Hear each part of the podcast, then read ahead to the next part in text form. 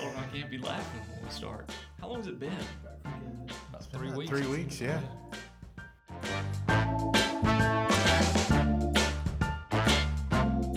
Welcome back to Calvary Life. It's been a few weeks we've taken off, but Lord willing, we'll be back in the routine of a, a weekly podcast called Calvary Life.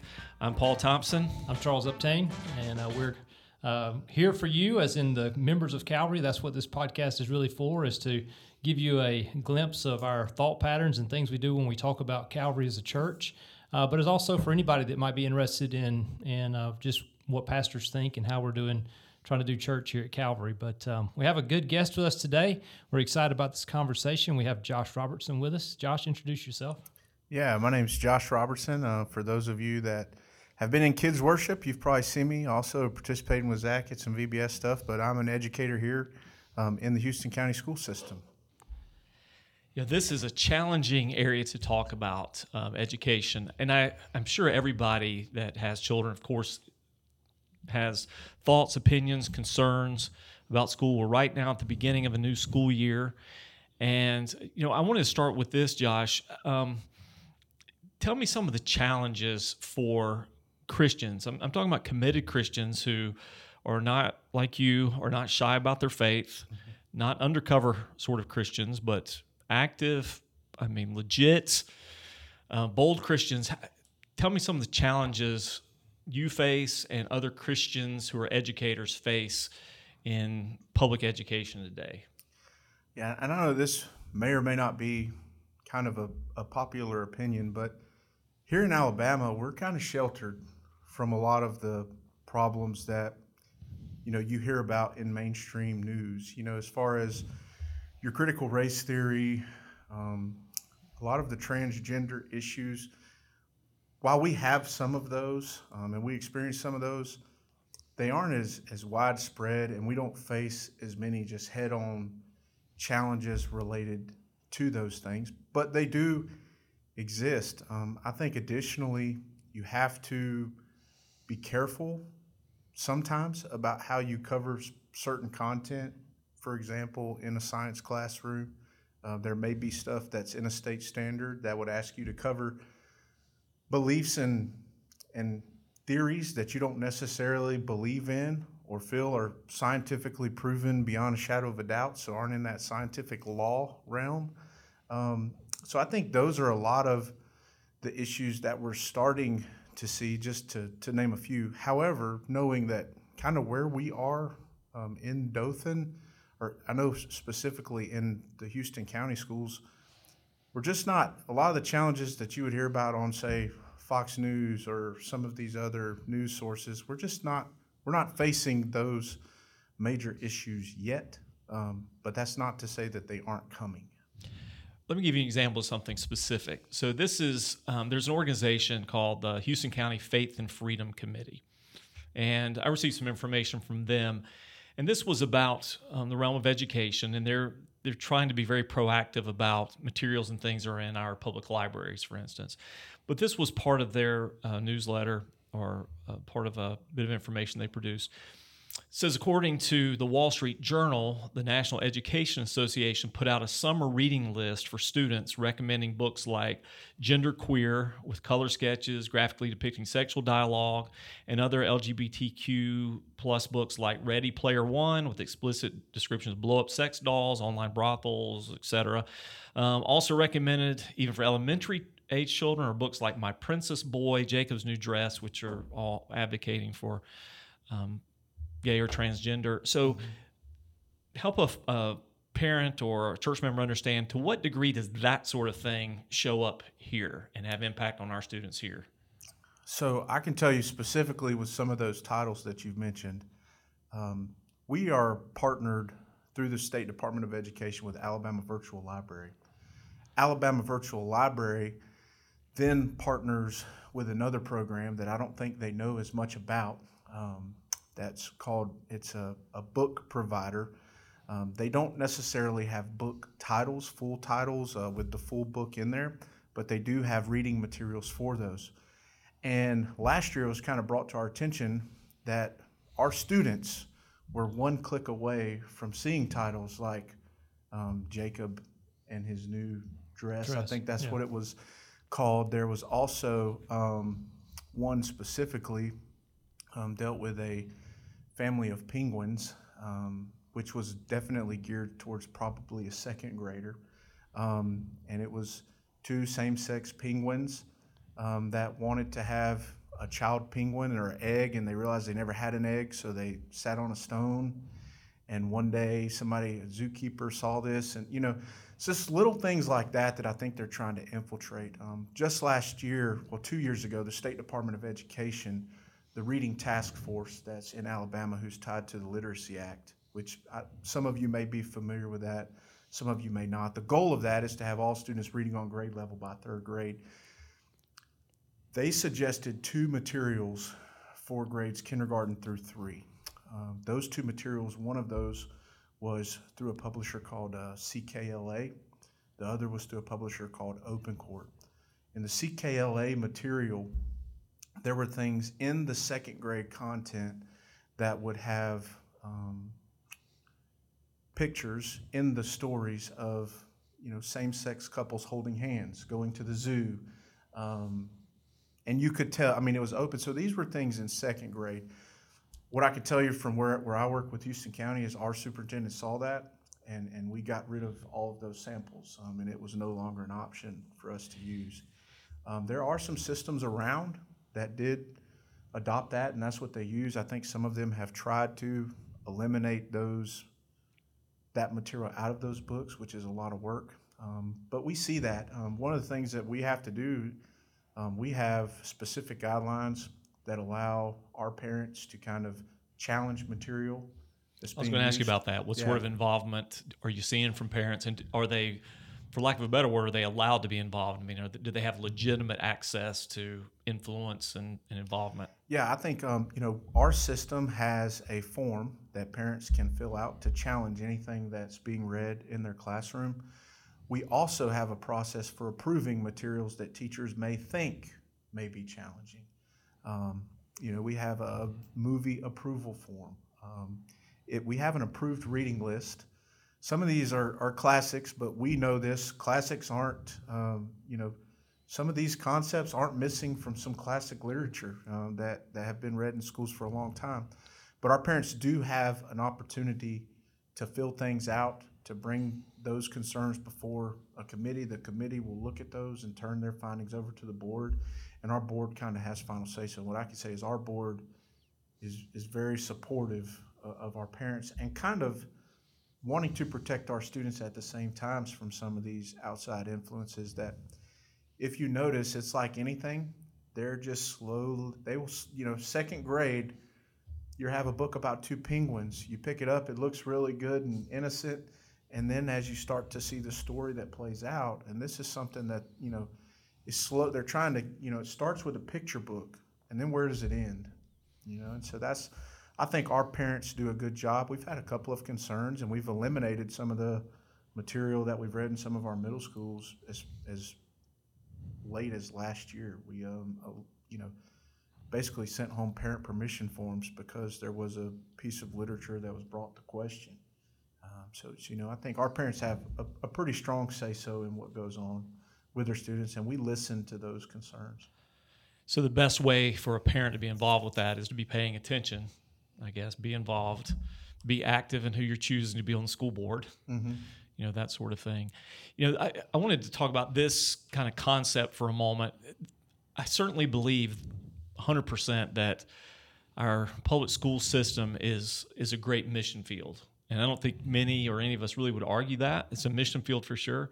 What I want to push back on a little bit, and this is something I hear different people say, um, that our students can be the missionaries there. I, I'm really concerned that too many of our parents mistakenly think that they're going to send their their kids into this into this world, this secular environment, and thinking that their kids are going to be salt and light when the opposite happens. I think the real missionaries in the school system are folks like you. So, you know, for us as a church, I'd like the you know I'd like our folks to consider and think about. It's great for us to see more and more Calvary people being involved in in in the secular sphere in education. I mean, I I applaud our teachers who are teaching in public schools, folks like you who are in administration. But uh, maybe you can speak to that a little bit, just maybe to dispel the notion, at least for elementary age. Now, maybe if you've got a well formed high school student who knows what he believes and and is grounded in the faith and is committed to living that out publicly, even in a challenging space, that person can be a missionary. I, I don't doubt that. Maybe even a, a more mature, more advanced middle schooler. I really kind of push back with the notion that you think that that your kids are just simply going to go in elementary school and and be these world changers. No, they're the mission field there. So I guess what we should be praying for and thinking about is how do we how do we encourage more of our folks to to be involved like you are? Yeah, I think it's um, you know I, I'm a product of of public public school. You know that was really the only option that I had um, growing up, and and I think prior to me making a decision to go into education, you know there there were at times where I would waver back and forth about wanting to be a youth pastor. You know there were times where I would want to do something else. Um, one of the things that I realized was education was an avenue for me to still have a, a ministry, um, to be a part of athletics, and then to try to shape minds to hopefully pursue the same thing that I am. Um, so those were some of the things that kind of brought me into education. What I can tell you is this: even in an elementary school, you know, this isn't to scare anyone, but your kids are going to face, you know, our kids in our elementary schools are facing things that we can't control. We can't control what a student brings from home um, because we don't have 24 7 access to their home. Um, we get them for majority of the day, um, but that time that they're at home, we can't control what show they watched and what words they're hearing on those shows, um, what they're being exposed to when parents leave their children alone on cell phones. Because um, you you all know this, and I think most people would. You're a click away yeah. from from from ruining a, a you know a, a, child's innocence on on a cell phone.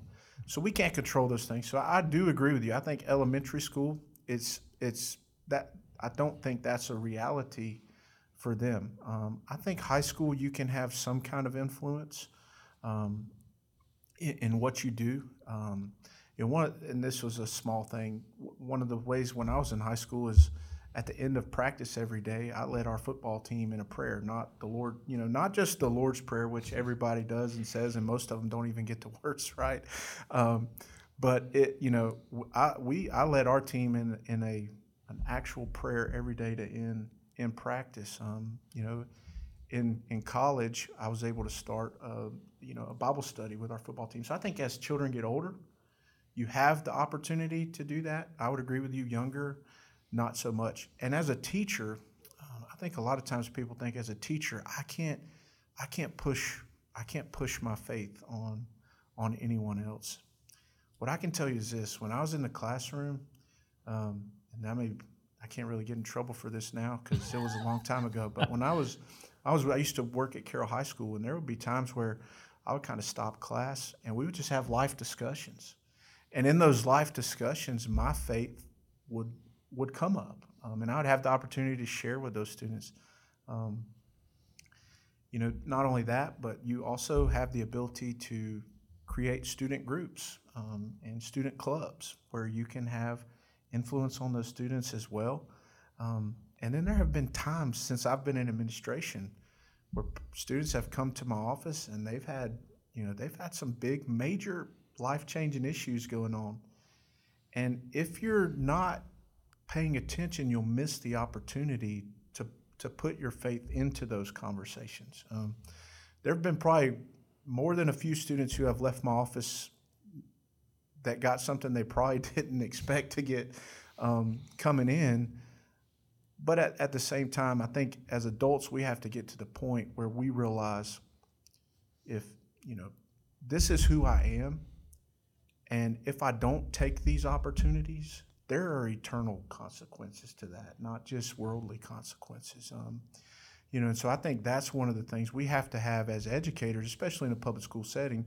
We have to have that eternal view in mind as opposed to just the, the right now um, view, which I think too often we get sucked into the right now and we miss what the eternal um, either rewards or consequences could be if you're coaching up kids, you know, this is, I guess, first full week of school and uh, everything's getting back into normal routine. If you're coaching them up, maybe starting with elementary, working your way up to middle school and even to high school, what would you say to these these students that are starting back school, Christian students, and the kind of adversity they're going to face, whether that's you know intellectual academic adversity, cultural worldview adversity, or just just the moral things they're going to be exposed to. Like like you mentioned, it's not likely to come officially. It's more likely to come in those conversations in the hallway or in lunchroom or on the bus or after school, that sort of thing. Um, how do you, what sort of counsel would you give to them to keeping their faith in those settings and maybe starting with those young ones who are just very, I don't know, very young in their faith? Just, it's just developing. And then those who are, are trying to make a difference, like you spoke of your own high school experience. I think, um, you know, the one thing that I would, I would tell anybody, you know, no matter what stage you are, is and and this was kind of the you know we've been through Hebrews at the church, and you know part of the theme of Hebrews is is stand firm, stand strong, you know continue to press on. Um, so for the high school students, I would you know I would say when you encounter these things, press on. You know you talked about this Sunday. You know one of the points of the message this Sunday was this worth it. You know it'll be worth it. Um, it may not seem like it right now. It may be tough right now, um, but know that this world will soon pass and, and, and we'll be one day in eternity worshiping our Creator forever. So that for the high school students. For the elementary students, the challenge really would go out to the parents. Um, you know, push push your elementary students to um, really know what they believe and understand why they believe that which I know sounds kind of stretching it for elementary age students, but if they don't know why and they don't understand the why behind it, when those challenges come, it's going to be that much easier to, to fall back. Um, middle school, I think, is probably the most challenging age group, um, and just because that's where you have you have hormones, you know, going up and down, you have bodies changing, um, you begin that's if you know when when you fall into temptations a lot of times that's where they start. Um, so for those I, you know i would really middle school age kids i would i would urge them to have some strong accountability whether that be with a parent. Um, our middle schools have d groups. Our high school age students help our help run our middle school d groups have some accountability there um, where, where when you struggle with things or things come up, you have some trusted person um, that you can go to that will give you godly advice, not just good, good worldly advice. Have somebody you can go to when those things come up that you can ask those questions of. You know, for me, this is you know my my parents did a great job, but I got a lot of my worldly education on the back of a school bus. Mm-hmm. you know and and uh, that's one of the reasons my wife said our kids will never ride a school bus now. But you know, yeah, I can remember those school bus days, and that was a long time ago. Yeah. That was a different that was a different generation. Yeah, so I think that that would just be be my my recommendation would stand firm and and know why you believe what you say you believe. Don't just take it as somebody else's and try to pass it as your own. Make sure you know. I think one huge challenge in all this, I want to I want to speak to how we can encourage and help, but really want to challenge parents in this area is at the very least your responsibility is to be aware. Um, I did student ministry for a number of years, and it was always surprising to me, sometimes even even shocking to me, how little some of our parents knew of what what was what one what their students were being taught but more than just the curriculum. Maybe they knew what subjects they were in, what classes they were taking, but didn't know the specifics, didn't know the content when it came along. But way beyond that, they didn't know the kind of conversations they were having and things they're being exposed to. So at the very least is is to be aware. But more than that, I think the challenge to all of our parents, whether your your kids are in Christian school, private school, public school, is to not cede the ultimate education to anybody um, particularly the dads. I really just want to challenge those dads to lead out in their homes because don't allow, don't sub out the training of a worldview. And whether it's coming officially through the curriculum and through the teaching from uh, from the from a teacher's podium or just the culture and and the I guess all the combined um, teaching of all your peers and all the influences they have, a worldview is being shaped. And it's very difficult to change that worldview once formed through middle school and high school. And so parents um, take responsibility for that. And I would say the same thing. I know, Josh, you're in the public uh, school sector, but for our students and parents and families that are in private school sector, being in a Christian school is not an adequate substitute for being in a church and for being faithfully trained up at home. You, you can't just cede that out to somebody else. And Charles, I'm sure you saw the same in years of, of children's ministry, people just basically ceding that over. Um, my kids will learn their reading and writing, et cetera, history, whatever. They'll learn that in school and they'll learn their, their Jesus stuff and their Bible stuff. They'll learn that at church on Sundays, and we can use our time for you know whatever else. Yeah, our, you know our culture always says it's all it's just American culture is you give it to the experts. You know, you you send them to if they're going to do baseball, then the coach is really responsible for all the baseball. If you want them to take piano lessons, then the piano teacher is responsible for all that. And we've done the same thing in church life that we've tried to say, well, we'll let the church handle all the the religious education, or if we go to a Christian school, we'll let the Christian school handle all the religious education. And and me as a parent, I'm not an expert, so I don't have to do it. But I don't think we get that past as parents. We've got to be that that first influencer on our children. And and I would speak to what Josh said earlier about influences of friends. I don't care if they go to public school or private school. Uh, not everybody in a Christian school is a yeah. strong believer, and the stuff they're seeing at home, the stuff they're a part of, comes to those kids the same way that it does at the public school. So there may not be school buses, but there's plenty of conversations and things happening at the private schools um, where you know you just have to be aware, like you said, and and um, and have to help help guide your children at what's right and what's wrong um, at all ages. And I will say this, you know, before the position I'm in, I was a principal at Wicksburg High School, um, and it's a you know on campus. It's K through 12. Um, my after my first January to May, it got split into an elementary and a high school. But I can tell you there is, you know, the benefit of there is, is there. I could, I count on, on two hands and more the number of teachers that professed faith, but you could also tell they were living it. Um, they had two very active churches that were uh, Pilgrim Home Baptist Church, Brother Alan Singley, um, and his family. Shout out to Alan. Hope you're listening. If not, you're missing the shout out, brother. his family was very active. Uh, his church was very active with us, uh, and, and Bay Springs Baptist Church was very active with us, um, and Brother Cliff Morrison there. So I mean, th- those are opportunities that even at public school, this would be more to like people at the administrative level. You have the opportunity to allow those organizations access to your school and to your students. Um, why not? You know, what what do you have to what do you have to lose, even if it's just, you know, them coming in and, and doing things and providing for your teachers.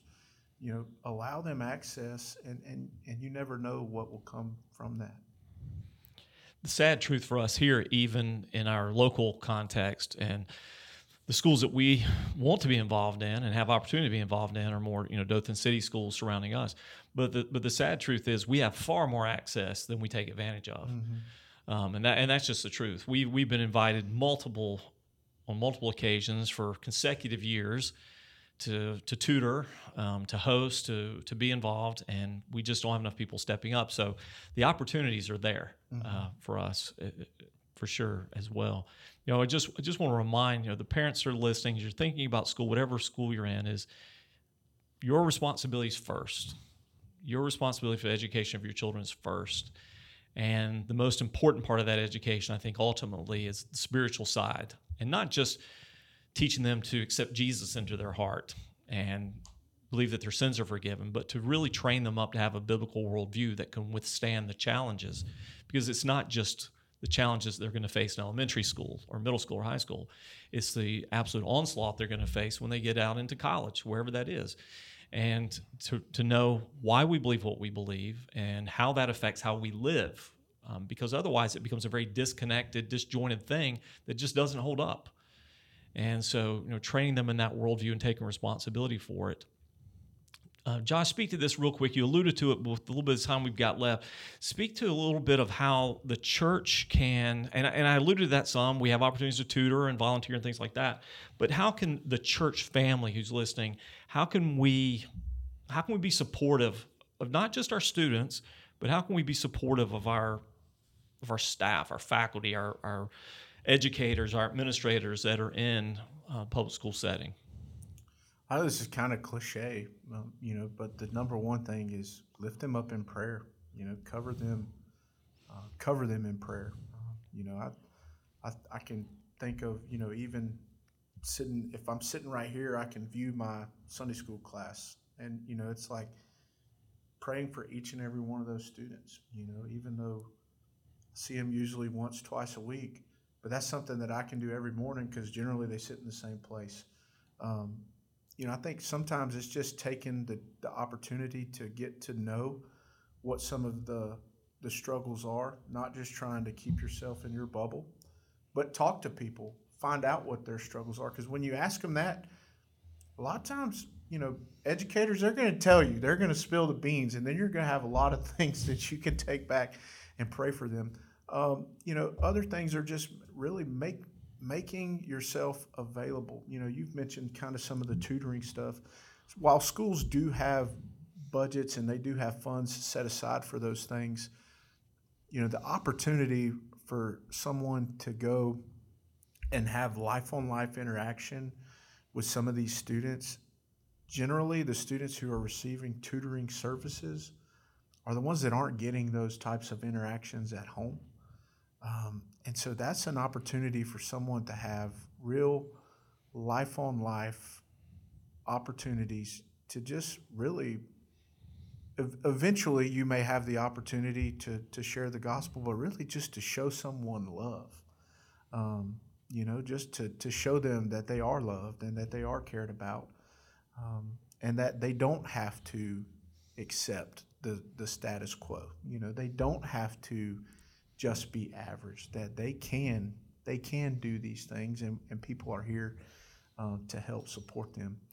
Uh, aside from that, you know, teacher appreciation is always a, a great time to help. You know, I think I, I, know a lot of times churches will reach out for that, but then those are great because parents take care of those times. But it's those times in between that, you know, where a hey, a little goodie bag of candy every once in a while goes a long way. You know, a, biscuit in the morning, you know, and really a lot of times just a smiling face. You know, if a school will allow someone in, go. Uh, even if it's just to walk around and say hello in the morning, um, to walk through and let the teachers know that you are praying for them. Um, you know, I think those kind of things go a long way because a lot of times in education, it's probably a lot like in ministry. It's very much delayed gratification. Yeah, we talked about that a little bit on the mission trip. You don't get yeah. a chance to see this often, yeah. and at least not until many years out. Uh, you know, and that's I think uh, like with me, some of the bit, some of the best things that I've ever had are kids that I taught, you know, six, seven years ago, who are adults now, who have chil- children my children's age, um, and they send me messages and tell me how much they appreciated me. You know, and how much. Um, not that I made everything, but how much like they appreciate the fact that that we pushed them, you know, and that that we did show them what they were capable of. So I think more than anything, it's just support too. You know, just be there to support them, be there to listen to them, ask them about ask them about work. You know, too yeah. oftentimes we don't want to do that because it could get messy. You never know what somebody will unload on you, but ask them. You know, from a from a Calvary side, you know, our contact for the two church, the two schools that we try to uh, influence the most here at Gerards is Tommy, Tommy Perry. So, you know, if you're out there and listening think, well, you know, I think I could do some of that stuff. Tommy's always got opportunities in those schools to to read, to help. Um, you know, we've we've started doing a backpack program where we send food home over the weekends and we have a class that does that. There's all kinds of opportunities that he would love to have more volunteers to take advantage of. So if you're interested and you're hearing this, Tommy Perry's the, the contact guy that would love to put you to work. And in the interest of fairness, you, know, you mentioned you were a product of public school. I was too. I graduated from public high school, but I did spend three years, very formative years of my life, middle school in a Christian school. And you know, so for our, you know our our private school educators, Christian school educators, you're working in a mission field too. Um, you know, you're uh, we're, we're not oblivious to the fact that just because a, a student's in a Christian school that he has a Christian worldview or comes from a Christian family. Even I know that the reason I was in Christian schools because I was uh, a little bit beyond the bounds of discipline of public school. So um, I was sort of sent there like a, a penal colony. But um, you know, God worked it out in His sovereignty. But um, know, we I want want you to know we respect what you're doing and your your mission field to students. And of course, we want to affirm our, our homeschooling parents too that that you've made that choice and that sacrifice to to invest in them. I think the ultimate challenge really is the same for every parent. You are responsible for your child's education, and the most important education you can give them is the knowledge of God, the knowledge of the truth, and the virtue that accompanies living as a follower of Christ, and give them a worldview that will stand up to the to the challenge of this age. So. Um, again, hope you've heard some things that will encourage you today, maybe make you step out a little bit and do something with it. Talk to Tommy about volunteering. If you know the teachers in our, in our congregation already, then you don't need a program to encourage them or do something for them. Send them a note or whatever, some of the things you heard Josh speak of, but just let them know you're thinking about them, praying for them. And if you want some more ideas, I'm sure Josh would be happy to share them with you, or some of these other teachers would too. Calvary is blessed in that sense. And so I just want to say thank you to all of our people. And I don't know who will be listening to this, but I want to say thank you to all of our people who are in education from preschool all the way up through high school and beyond, and who've chosen that as a field. And Josh, not trying to shine your shoes, but I know you didn't do that for um, the riches it would bring um, the fame or accolades. You didn't do that because it was easy. You did that because you have a call to to to benefit the lives of, um, improve the lives of, um, develop the lives of young people. And so that's a great calling. And so we appreciate all of you who are involved in that. And we want to partner with you the best that we can in, in helping you, staying firm if you're a student, help encourage you um, to live for Christ there, helping you as a parent to know the issues and know how to respond to challenges and things and learn how to explain your faith to your own children, learn basic apologetics and theology so you can help develop a worldview in your children. And we want to encourage you just as always be proactive, be involved. It's um, it's it's a pretty poor thing on our part. I think if we just complain about the the condition of things or the status of things, but we don't take every opportunity to be involved, um, to be difference makers, to get in there, get in the game, and uh, help make a difference. So, Josh, man, thanks for hanging out with us and, and sharing stuff with us. You got any last parting words of wisdom? I don't know. I don't know about that, but no, thank you guys for having me. Uh, this it was kind of enjoyable to get to talk about this. Kind things. of enjoyable.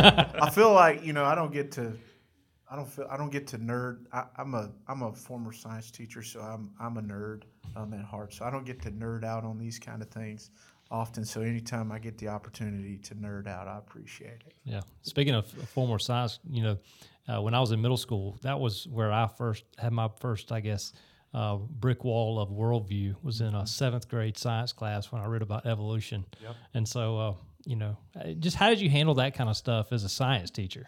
So this is kind of I know we were kind of coming to an end, but this is where this uh, is good stuff. this is where you know I was a I was a former chemistry teacher, um, and I think the the one unit that I think the reason that it became one of my favorite units to teach um, is it dealt with the atom, um, and it went through all of the atomic theories, starting all the way back with Democritus, um, and and kind of went from Democritus to Aristotle and the interesting thing there is when Aristotle came out, he actually kind of subverted some ideas of that Democritus had that were right. Um, and so there was always an opportunity there to tell my students, you know, people, Aristotle was more popular, people took his viewpoints. It has now set chemistry back about 2,000 years. Wow. You know, uh, based on where we could have been had we taken some of Democritus's ideas and run with it. But then going from that just to the things that people discovered about the atom and to be able to tell students about that, you know, it's one, and then you get into periodic table and periodic trends, and you talk about guys, these things. People say that these things happened from lightning striking some puddle of primordial soup that had the building blocks to life. I, and, and that was my opportunity to tell my students kind of my belief. This didn't happen by chance. Yeah. You know, there's no way that these atoms line up in this order, in this way, and they interact this way together by chance. And so I think it, it was a lot of times when I got to do those is when I felt like, here's my shot. I got to shoot it, Mm-hmm. you know? And so it's like, shoot my shot. And, you know, I, I never got called to the carpet on it.